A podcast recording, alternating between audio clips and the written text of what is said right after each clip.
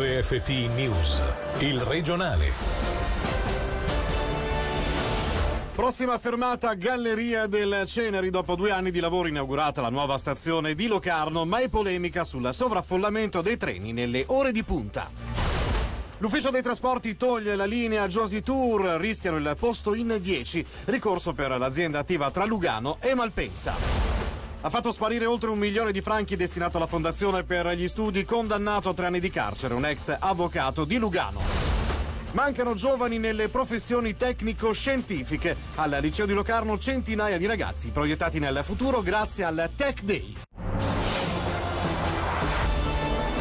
Buonasera a tutti dalla redazione il Lucarnese pronto ad assorbire l'impatto del traffico dopo l'apertura della galleria di base del Monte Ceneri. Dopo due anni di lavori e 12 milioni di franchi di investimento, oggi è stata inaugurata in pompa magna la nuova stazione di Muralto Locarno. Per noi c'era Céline Lalomia. Se per le ferrovie federali questo, insieme alle ristrutturazioni di Bellinzone e Lugano, è uno degli ultimi passi in Ticino, per Muralto e Locarno si tratta solo del primo verso una grande rivoluzione delle dinamiche tra il Locarnese e il resto del cantone. Sentiamo il sindaco muraltese Stefano Gilardi e poi quello di Locarno, Alain Scherrer. È stato inaugurato un edificio ferroviario perché il nostro sogno è che sia inaugurata la stazione, nel concetto più ampio del termine, un'edificazione che non sia superiore a quella esistente, la creazione di un parco di 3.500 metri quadrati confinante con l'area ferroviaria, un autosilo. Non possiamo considerare slegato quello che è l'evoluzione della Piazza Grande, il futuro del Palexpo Fevi e il nostro Festival del Film, eccetera. Tutti questi tasselli fanno parte di un mosaico più ampio e avere una stazione così abbellita sicuramente contribuirà a una Locarno più bella del futuro. Io penso che ci sia sempre una maggior sensibilità verso l'ambiente, quindi anche sull'utilizzo l'utilizzo del trasporto pubblico. È chiaro che però per cambiare mentalità devi avere anche un servizio efficiente, efficace. Si tratta invece di un passo intermedio per il direttore del Dipartimento del Territorio,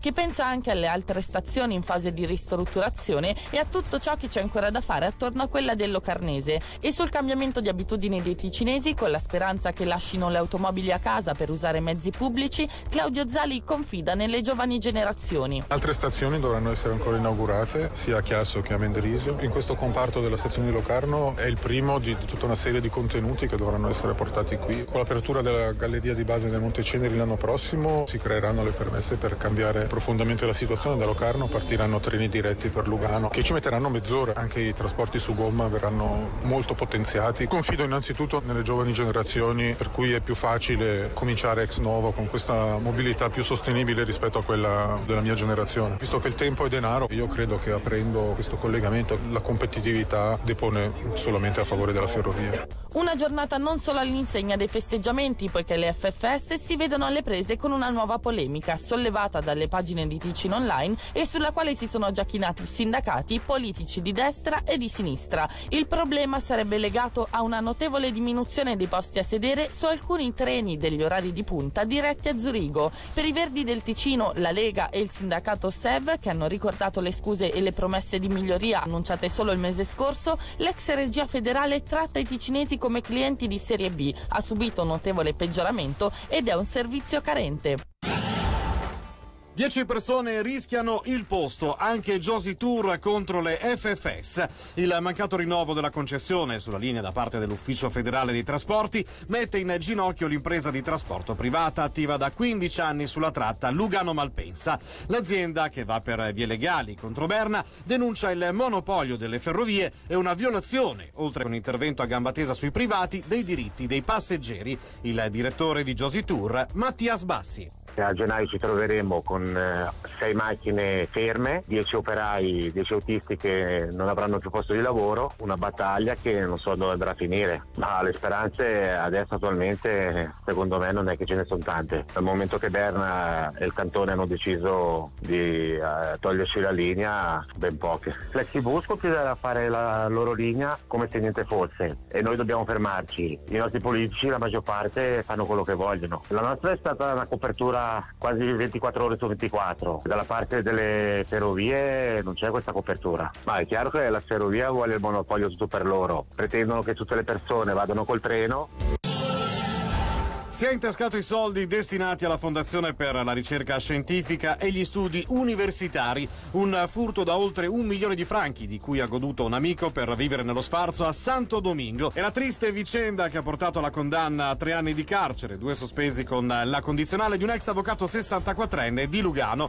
L'accusa aveva chiesto 39 mesi di carcere, mentre per la difesa ne sarebbero stati sufficienti 26 sospesi. Sentiamo Alessio Fonflue. 1 milione e 300 mila franchi di danno ai clienti attingendo da sei diversi conti a lui affidati, tra cui diverse comunioni ereditarie. È quanto sostiene la procuratrice pubblica Chiara Borelli che accusa l'avvocato ed ex consigliere comunale PLR di Lugano di appropriazione indebita aggravata. Atti commessi fra il 2011 e il 2015 che lo hanno portato quattro anni fa dopo il suo arresto a 77 giorni di carcerazione preventiva. Come scrive la regione online, l'imputato avrebbe usato i soldi per Pimpirin, fantomatico progetto agricolo sociale a Santo Domingo Domingo mai realizzato e metà del denaro sarebbe andata al presunto promotore del progetto, un suo amico domenicano, per vivere nello sfarzo. Dal canto suo l'ex avvocato ha parlato di passaggio di fondi e di acconti, convinto che non abbia mai attinto da conti in cui non avrebbe dovuto fare capo. Buona parte dei soldi doveva essere destinata alla fondazione della Svizzera italiana per la ricerca scientifica e gli studi universitari, anche in borse di studio per giovani e orfani bisognosi. Per l'ex avvocato la pubblica accusa chiedeva tre anni e tre mesi di carcere.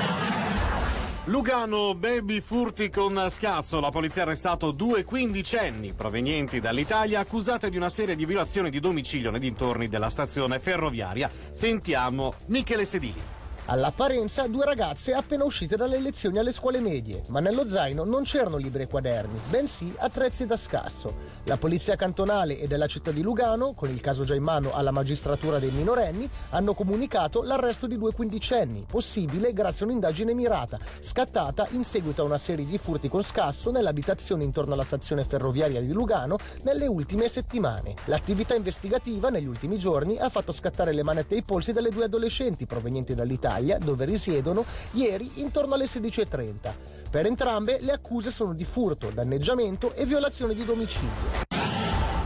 Gli studenti ticinesi quarti al mondo in matematica. Oggi sono stati pubblicati i risultati dell'indagine PISA 2018 e di altri due a livello nazionale che tracciano un ottimo bilancio sulla situazione delle scuole nel nostro cantone, anche per quanto riguarda le competenze fondamentali in italiano e francese. Sentiamo il commento del direttore della divisione della scuola e coordinatore del DEX, Emanuele Berger. Abbiamo una scuola di ottima qualità, raggiunge dei risultati ai vertici mondiali sul piano della matematica e ottimi anche sul piano dell'italiano, ecco, ci dà soddisfazione. Non tutto è sempre solo positivo, abbiamo da un lato una grande equità, però c'è ancora da fare, malgrado gli sforzi fatti e malgrado il fatto che il Ticino dal punto di vista proprio delle condizioni socio-economiche influiscono meno sui risultati rispetto ad esempio al resto della Svizzera, però influiscono ancora ed è troppo perché un un allievo deve avere dei risultati scolastici in base al proprio merito e non alla propria appartenenza familiare e sociale.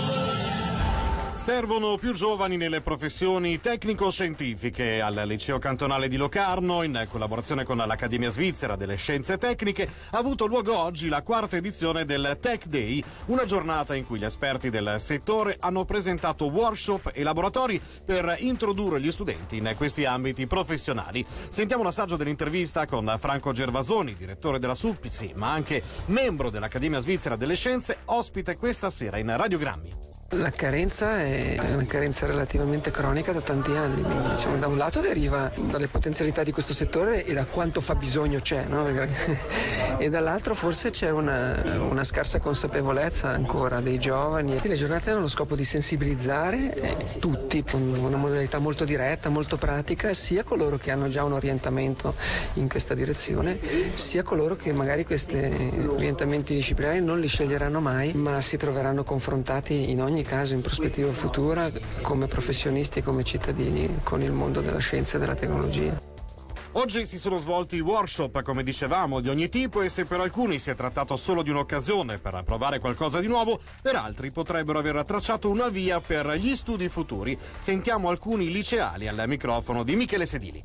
Un atelier che mh, comprendeva tutte le tecniche per costruire delle protesi ai bracci, alle gambe. Fluidodinamica, sismica con i geomag e ingegneria dei ponti. Ci hanno fatto vedere un po' i pericoli, i rischi dei fiumi e adesso abbiamo costruito tipo degli edifici con i Lego, i Geomag. Io ho scelto delle attività che mi interessavano già, quindi sì, mi ha dato un'idea migliore di quello che vorrei fare. Cucina molecolare. Si trattava di cucinare con delle sostanze come CaCl. Abbiamo creato delle palline e mettendo dentro tipo il caffè spiegavano un po' gli effetti delle droghe sul cervello e come funzionavano i test della droga. Io non sapevo neanche che esistesse la cucina molecolare. Come utilizzare una stampante 3D. Mi sembrava interessante approcciarmi a qualcosa di nuovo. Molto interessante e puntato sul futuro e quindi potrebbe essere una scelta di percorso di studio.